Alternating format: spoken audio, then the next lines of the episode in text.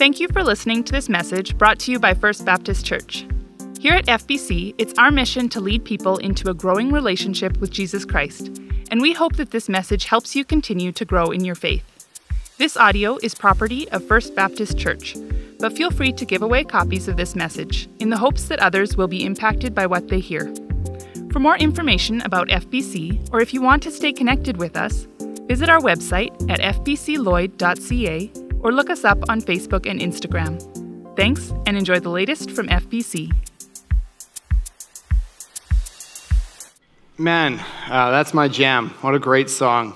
Uh, holy, holy, holy. Perfect in power, um, love, and purity. What an amazing God uh, that we get to know. It's pretty cool. If you heard last week, um, we uh, covered a very small portion of Mark 10, just four verses. Uh, this week, we're going to do something pretty different and cover a whole bunch more. Um, and so, we're going to get the back half of chapter 10, uh, verses 32 through 52 this week. And we're going to work through all of it. And I'll give you a little bit of a uh, layout of what we're going to be doing. We'll work through all of it, kind of making some comments throughout. Um, it's three different sections, and you can read about all of them, uh, kind of a parallel in Matthew 20. Luke 18 has two of them. And what we're going to do when I'm preparing to like teach on three kind of different sections, it's a little tricky because I, I, I, don't kind of just want to be like, okay, message one, message two, message three. So uh, as I was spending time with these passages, I just kind of felt overwhelmed by this, uh, by, by an attribute of God, an attribute of God that shone through so clearly. Um, in, in all three, I just saw this representation of God's amazing humility. And what a what a powerful part of who the God of the, that created the universe, who is almighty, who's holy, holy, holy, uh, to be a humble and loving king. And I think it's such an important attribute for us to take on is if we're going to embrace the gospel and be a part of this kingdom of God that Jesus came to establish, is to take on that kind of humility. You might be sitting here this morning and you might be like, Ryan, uh, like I already got humility squared away. I'm the most humble person I've ever met, I think probably on planet Earth. I'm so glad you're here this morning. So uh, hopefully it's helpful. At the end of each of the three sections, I got a little bit of a bottom line for how humility is expressed or not expressed in that uh, section. And then at the end, just kind of a bit of a takeaway, some thoughts on um, humility. So if you're using the bulletin or the FBC app notes, uh, you can follow along with those uh, bottom lines as well. Um, I, I have to say something before we go on. Um, I, lo- I love Barry for, so much, first of all. He's, he's a great guy. We've been friends for a long time. Actually, um, maybe it's weird to know this. Maybe knowing the date that you met someone is like more just like what junior highers do or when they're dating. Um, and maybe that typifies Barry's and my relationship in some good ways. But uh, two Mondays ago was our 19 year friend anniversary, right? So we've been friends for a long time. And um, yeah, I, I love him. Uh, so, about 10 or 11 years ago, we were in this city called Paragould, Arkansas. It's about as glorious as it sounds. And um, we were on tour, but Barry got asked to speak at this church. And so he decided to talk about uh, the story of Shadrach, Meshach, and Abednego. And um, he like brutalized their name. Like, it was a good message, but he just like, there, we couldn't believe the words coming out of his mouth when he tried to say those. And we just let him up like crazy. I mean, we never let him live that down. Uh, first service this morning, Abendego, you know, and uh, he also says Chipotle, kind of the same thing. Um, and then this service, I, I, I, gave him grief in the first service. He's like, I'm going to get it, I'm going to get it. And he got Abednego, but he said Mesach. Uh, so just in case you guys missed that. I, you know, 10 years of practice, you'd think he'd get, but anyways, the hooked on phonics didn't work. So it's about to make a joke about hooked on phonics, Arkansas irony, but maybe I'll, maybe that's racist. I'll leave that there. Um, okay, we're going to get to the text. Let's start. Verse 32, let's hop in. They were on their way up to Jerusalem with Jesus leading the way, and the disciples were astonished, while those who followed were afraid.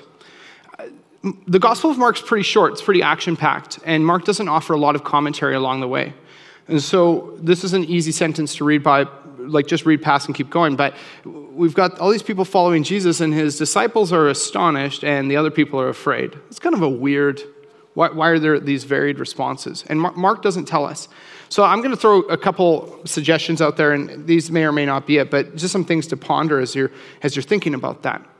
So, in context of what's just been going on, we know at the end of, or just before this in Mark 10, Jesus has had this uh, conversation with this rich young ruler. And he tells him he should give up everything. And then he says that the first will be last and the last will be first. There's kind of this upside down kingdom that Jesus has.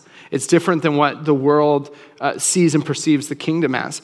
And so he says, who, who will be last will be first, and the first will be last. And uh, then we don't have it in Mark 10, but in Matthew 20, Jesus tells this parable of this landowner who goes out and hires different people throughout the day. Maybe you've read it. If not, it's really cool. You can check it out in Matthew 20. Really great parable. And at the end, he concludes again. He says, The last will be first, and the first will be last. This is a, this is a weird teaching. And, so maybe, maybe that's what the disciples are astonished by. They're, they're kind of astonished, like, man, this is not the teaching that we expected from the coming Messiah. This is not kind of the kingdom we were expecting or looking for. The other people following, maybe this makes them afraid because when you encounter hard truth, it, it it's, it's scary because sometimes it requires you to make big changes in your life. I was actually having a conversation with my, one of my friends this week um, and talking about how it's hard to like go somewhere where you see poverty where, when we're not used to seeing it because all of a sudden you're, you're confronted with that truth that reality and now you have to accept it. I think it's a lot the same with faith sometimes. Maybe that's why we don't read our bibles that much. We don't, we don't get invested in church as much. Or maybe when we read scripture we gloss over things or read them the ways that we want to read them because we realize that if we're actually confronted with, with real truth and we actually come face to face with it, it, it requires some serious change. I, maybe you don't struggle with that, and I'm so happy for you. That's a scary thing for me to confront truths that require you to change your life. So maybe that's why they're astonished. Maybe that's why they're afraid. Jesus is about to predict his death for the third time. Maybe that's a cause for their astonishment and fear. I mean, Jesus is just, he's not saying, hey guys, I'm about to die. Um, you know, let's try to figure he, He's just marching headstrong into this. He's just, he's been saying, I'm going to die, I'm going to die. And he just keeps going. He says, I'm going to die in Jerusalem. He just keeps walking toward Jerusalem. I mean, for the crowd, that could be pretty scary. Maybe that's why they're afraid. They're like, well, do we want to follow this guy that's going to get, like, what if, what if it happens to us too? Anyways, I don't know. Those are some of my thoughts. You can uh, spend some time with that. I wish Mark would have explained it. Um, I'll give him my notes when I meet him one day. Again, he took the 12 aside and told them what was going to happen to him. We are going up to Jerusalem, he said, and the Son of Man will be delivered over to the chief priests and the teachers of the law. They will condemn him to death and will hand him over to the Gentiles, who will mock him and spit on him, flog him, and kill him. But three days later, he will rise. Jesus is, like I said, this is his third big prediction of his death. Mark 8, he predicts it. Mark 9, he predicts it. Mark 10. And this is the one with the most details. Now he starts getting into specifics, like how this is going to happen. And he actually he, he says it's going to be the Jewish people, the chief priests, the teachers of the law, who are going to arrest him and accuse him, but then they're going to hand the dirty work over to the Gentiles. He's going to say, well, you guys be the ones to mock, uh, to uh, oh man, I, after Beacon Barry for messing up words, flog and mock and spit on and insult and crucify. You guys do the dirty work. This is a, this is a crazy mission that Jesus is on. One of the big questions I often have in my mind when I read the Gospels and I think about Jesus dying is why so soon? You know, so Jesus had this public ministry that lasted about three years. And um, I, am assuming before that he was doing ministry. I'm sure it wasn't like he's like, you know, 29, not doing ministry, 30, okay, I'm gonna, you know, he's, but this is when he went public. This is like he started his podcast, his YouTube channel. People are starting to know who he is, and he's, his teachings like kind of becoming widespread. Three years, to me, seems really short. Like sometimes I'm like, why not just do it for like 20 years or 30 years? Like, I mean, there's still sick people that need to be healed and people that need your help. Like, just stick around for a little longer, then you could still do the cross thing. Like that can be the end, just, you know. And, and that's my really human perspective.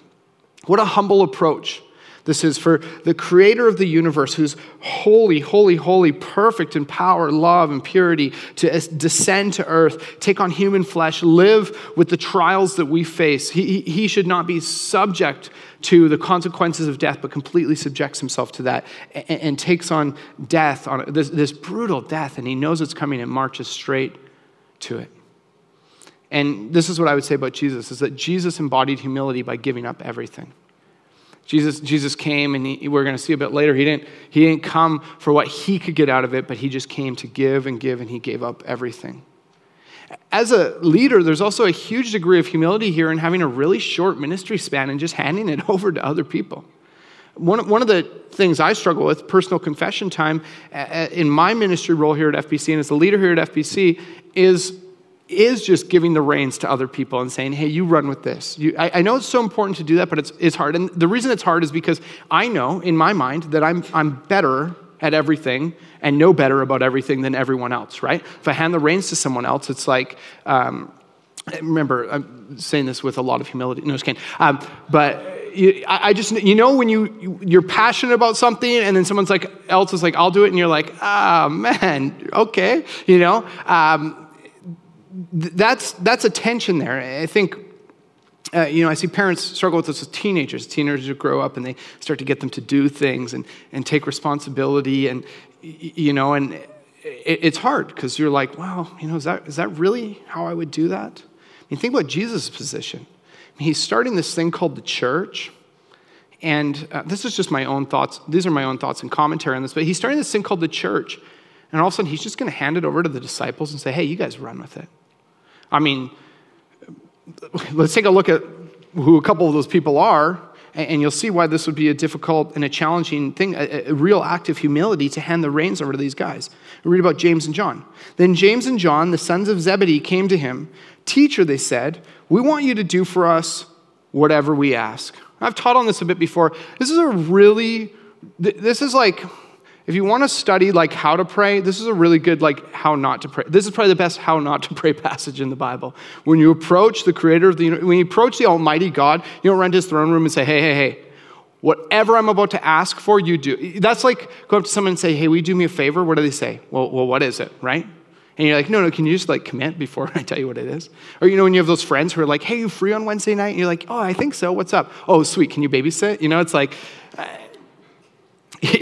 This is not how it works with God. This is a terrible way to pray.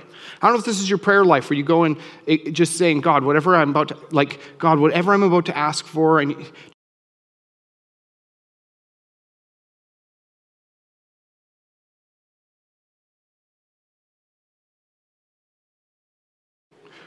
you know, this is not how prayer works. You don't just walk into the courts of Almighty God and say, whatever I'm about to ask for, just do it.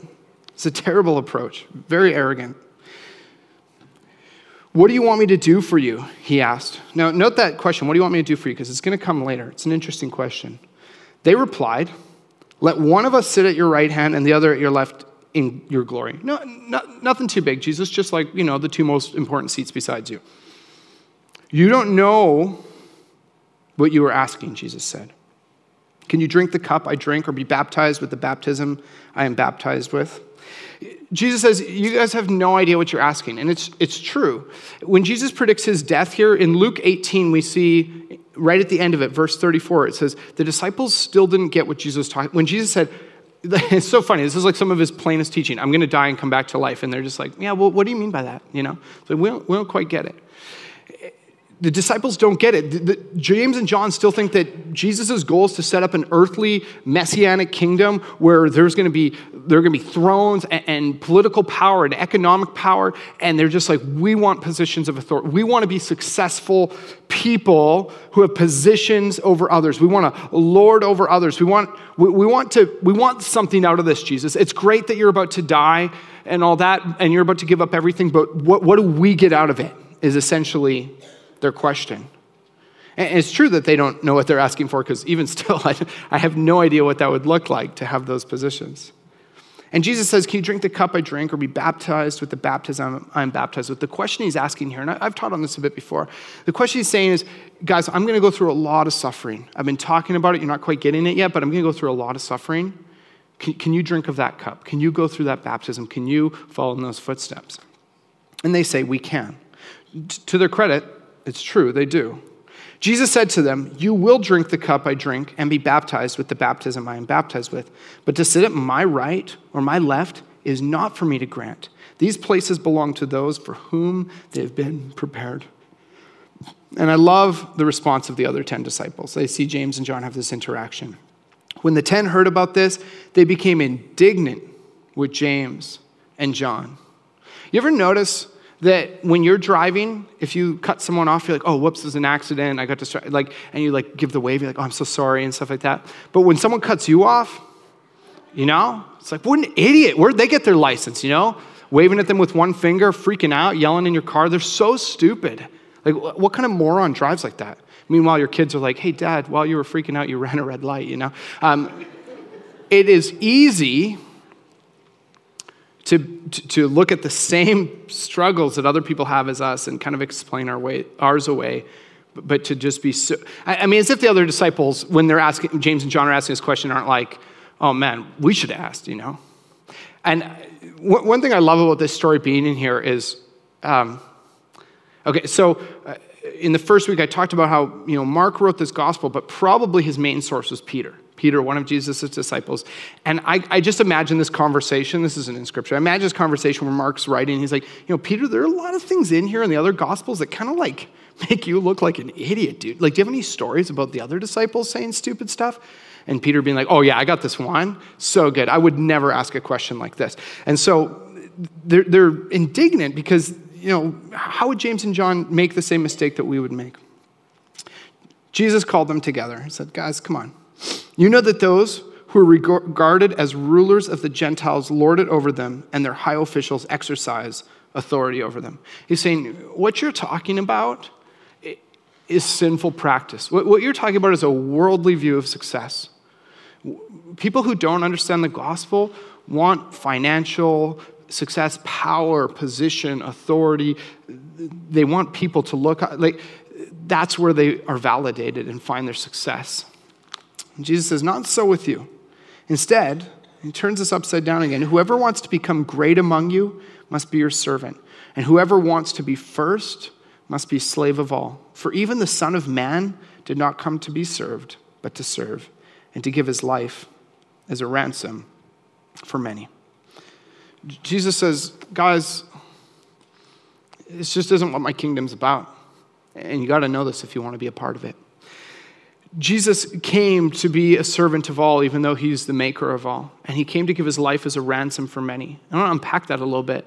You give a ransom when something's been taken and you want it back. I sang this song earlier, Sons and Daughters. Great song for those who've worked at camp, maybe a little overplayed. But, um, you know, God created humankind to be his sons, to be his daughters, to be in relationship with him and, and, we become abducted and kidnapped. We, we get taken away and stolen by death and by sin. And then Jesus Christ comes and pays this ransom with his life and, and doesn't just free us and say, okay, you're free, run away, go wherever you want. He frees us to now come under his care and to be his children. In both cases, you're not your own. And uh, uh in 1 Corinthians 6 and 7, it talks about this idea where it says, You are not your own. You were bought at a price. You are Jesus Christ's children. You, you're the children of God. You belong to Him. You are part of His family. And, and it's important to understand that, that, that that's who you are because you've been, you haven't been liberated to go and, and pursue your own dreams and desires, but to come as a child of God and say, God, lead me. And James and John give us a good example because James and John neglected humility by wanting everything. They came in with their own ideas of success, their own selfishness, their own desires, and they said, This is my agenda, rather than abandoning it and embracing Jesus' agenda. Jesus just gave us example of giving up everything, and they say, Cool, us too, except the opposite. We want everything. Third section. Then they came to Jericho. Uh, probably heard about Jericho and like kids' Old Testament Bible stories. Maybe watch a Veggie Tales where Joshua like brings the walls down. So they like rebuilt it a little bit to the south. Um, this maybe doesn't matter too much. It's probably like a bit of a resort city. So like imagine maybe like rich tourists hanging out around there. Um, that's kind of the crowd around Jericho. As Jesus and his disciples, uh, together with a large crowd, were leaving the city, a blind man, Bartimaeus, commentary by Mark, which means son of Timaeus. Thanks for that commentary. Why couldn't we get commentary on the afraid and astonished thing? Was sitting by the roadside. I'm going to give him my, my kind of editorial notes when I meet him one day. Was sitting by the roadside begging. So we've got this blind man named Bartimaeus sitting by this roadside begging.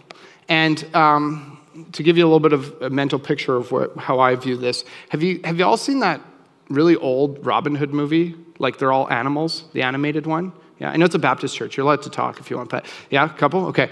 Well, if you haven't, there's this really sweet old Robin Hood movie. Robin Hood's a fox, it's like from the 70s. Um, and uh, he dresses up as a blind beggar a bunch. And there's this scene, hopefully this is nostalgic for you, where the sheriff comes in and like destroys this kid's birthday party. And then Robin Hood comes in, blind beggar with his cup out, and the sheriff throws a coin in and it makes the cup go down, and then all the coins bounce out, and he steals them from blind Robin Hood. Um, anyways, this is this is as we're as I'm teaching this, I want you to know that that's what I'm picturing. Bartimaeus is this blind fox that the sheriff of Nottingham has just ripped off. Okay, so Bartimaeus sitting by the roadside begging. When he heard that it was Jesus of Nazareth, he began to shout, "Jesus, Son of David, have mercy on me." That statement, Jesus, Son of David Remember Peter early on in the Gospel of Mark, he made this claim Jesus, you are the Messiah. Meaning you're the chosen one, you're the, you're the king, you're the ruler, you're Lord of all, you're the one that spoke and creation leapt into existence. You are my everything. You're ruler, and I am subject to you. This is, this is the same claim by blind Bartimaeus here. He, he calls it son of David. He's saying the one that was prophesied of in the Old Testament, the one who would come as a descendant of David and liberate all of humankind, son of David, that's you. And then he says, Have mercy on me. And this is a really cool statement here. Uh, because we talk about grace and mercy a bunch here, and I want to unpack that a little bit. Grace and mercy are both things that we don't deserve. Grace is something that you don't deserve that's good, and mercy is liberation from something bad that you do deserve, so it's a, a, liberation that you don't deserve. So it's like this grace is like me giving you $100 even though you've done nothing to deserve it. Mercy is you owe $100 and me saying, you don't have to pay it. it. It's, both are unfair, but in a way that works out really well for us. And so he doesn't ask for, he, he doesn't say, hey, Jesus, I'm entitled to sight. Like, I should be able to see. Like, I've, I've done all these things. I've donated money. I've been a good person. I, like, served. He, he just says, have mercy on me. This is my lot in life probably a good chance he believes that as a result of sin in his life or his family's life that he deserves blindness and that's why his blindness came. We know that's not true but he doesn't say i don't deserve this i'm entitled to more but he reaches out to jesus and says just have mercy. Please. Even though even if i deserve this please just take this burden from me. Many rebuked him and told him to be quiet but he shouted all the more son of david have mercy on me so the crowd starts rebuking him. They're saying, like, bro, like you're embarrassing yourself. Like, you look ridiculous. You're just this blind beggar who's like, you know, who's probably a fox, but, uh, you know, yelling out and like making a nuisance. And, and these probably well to do people who are in this crowd listening to Jesus are just like, man, like, you're kind of wrecking the vibe, man. Like, just, could you just, could you just do your thing over there? You just go, like, here's a couple coins, just, you know? They rebuke him, but he shouts. He's shouting out all the more. Have mercy on me. Jesus stopped and said, Call him. So they called to the blind man, Cheer up, on your feet. He's calling you. Throwing his cloak aside, he jumped to his feet and came to Jesus. What do you want me to do for you? Jesus asked him. Again, that question, it's so interesting, as if Jesus doesn't know, especially in this case. I mean, pretty sure it's pretty obvious. He heals people, there's a blind guy, probably pretty obvious that that's what he's, he's looking for. And he asked James and John, What are you looking for? Two very different contexts. In one context, they're looking, he's looking for something good. In another context, they're looking for something not so good. But he makes them say it. I think there's a huge connection between you know what's in our heart and what comes out of our mouth. Scripture talks about that. You know, the mouth speaks from the overflow of the heart. And, and I love that Jesus just makes makes them spill it out. Jesus says, "Show me what's in your heart. Let me hear it. T- tell me what's going on inside." and then let me respond, either by teaching or by extending mercy. What do you want me to do for you? The blind man said, Rabbi, I want to see. And Jesus is like, Oh, really? I had no idea.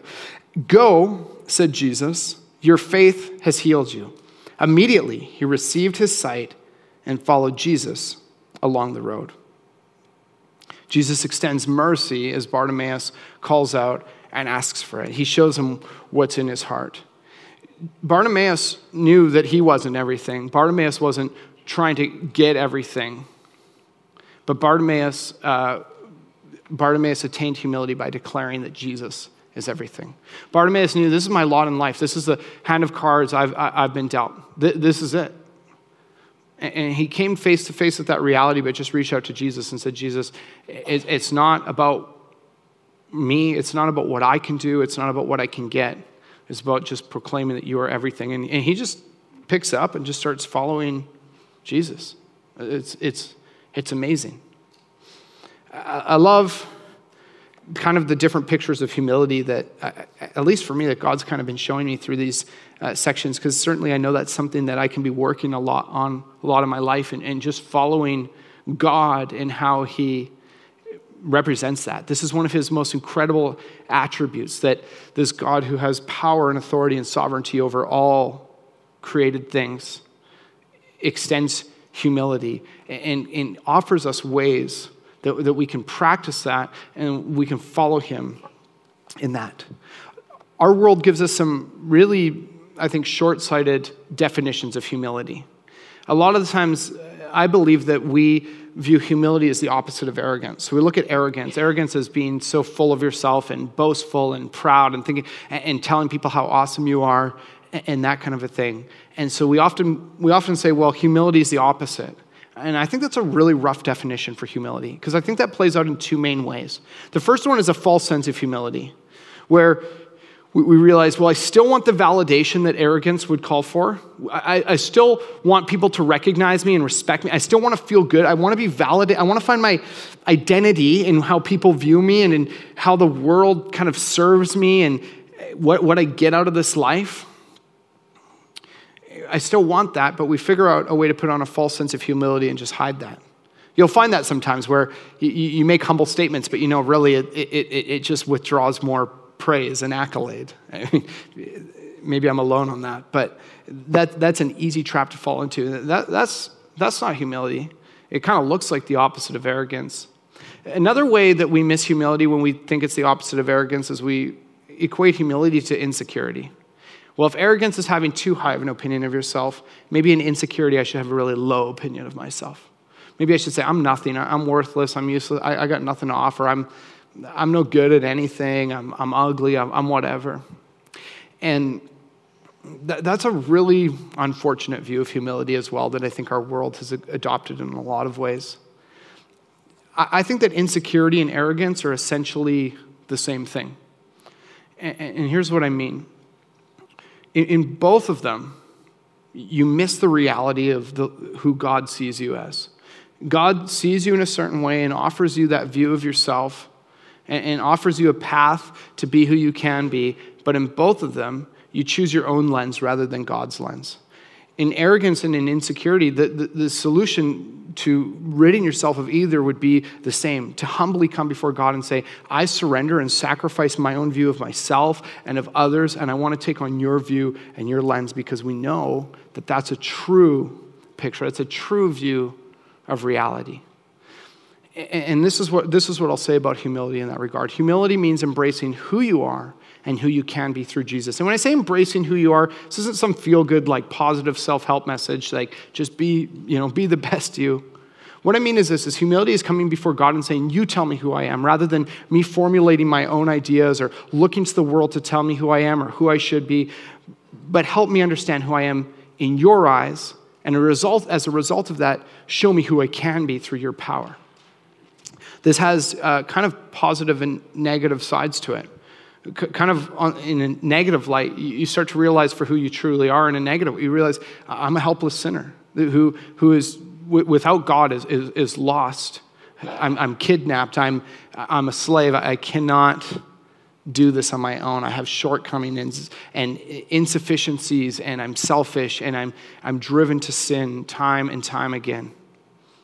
But I'm also someone that God created in his image, who he loves, who he invites to be his child, who he invites into relationship with him. Ephesians 2 says that God created good works in advance for us to do.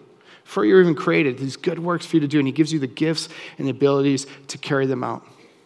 You don't arrive at those conclusions through arrogance or false humility or insecurity. You arrive at, at those conclusions through true humility, saying, God, you, you show me and teach me who I am, and then from there, who I can be through what you can do in my life. Well, I have a lot of questions for God one day when, when I meet him. Um, you'll have to like wait in line because I'm going to take up a lot of his time. But um, one of my questions is, what happened to Bartimaeus after this? Like, what, what was next? Said he followed Jesus.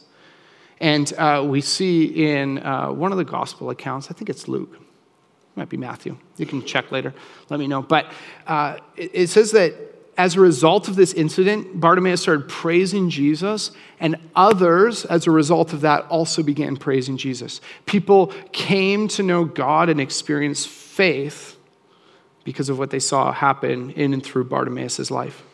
So he started following Jesus. I'd love to just know the story of Bartimaeus as he followed Jesus. How much did he influence the kingdom of heaven? How, what impact did he have on the early church? Because he was able to just come before God and say, God, I don't want everything. You know, I'm not trying to look for everything. I don't think I'm everything, but I'm just embracing the reality of who you see me as and who I can be if I just surrender to you and I submit to you and I ask you to have mercy on me. I mean, I, am sure his story is awesome. I hope it is. It'll be really disappointing one day if it's not. But um, I think that's a cool way to think about what God can do through our lives when we have that sense of humility. It's not about wanting everything. It's about giving up everything and realizing that Jesus is everything, and that in Him we can find who we truly are and who we can be because of His power. Because when we're weak, He's strong. When we don't have enough, He's got it all. Let's pray together. God, you are so good. And uh, man, I, I'm overwhelmed thinking about you coming and humbly serving us, who in no way deserve that. But thank you for that. I pray that we would take that lead and serve you humbly and pursue you as everything that we need, God. We love you so much. Amen. Well, thanks for being here on the long weekend, guys. We'll see you next week.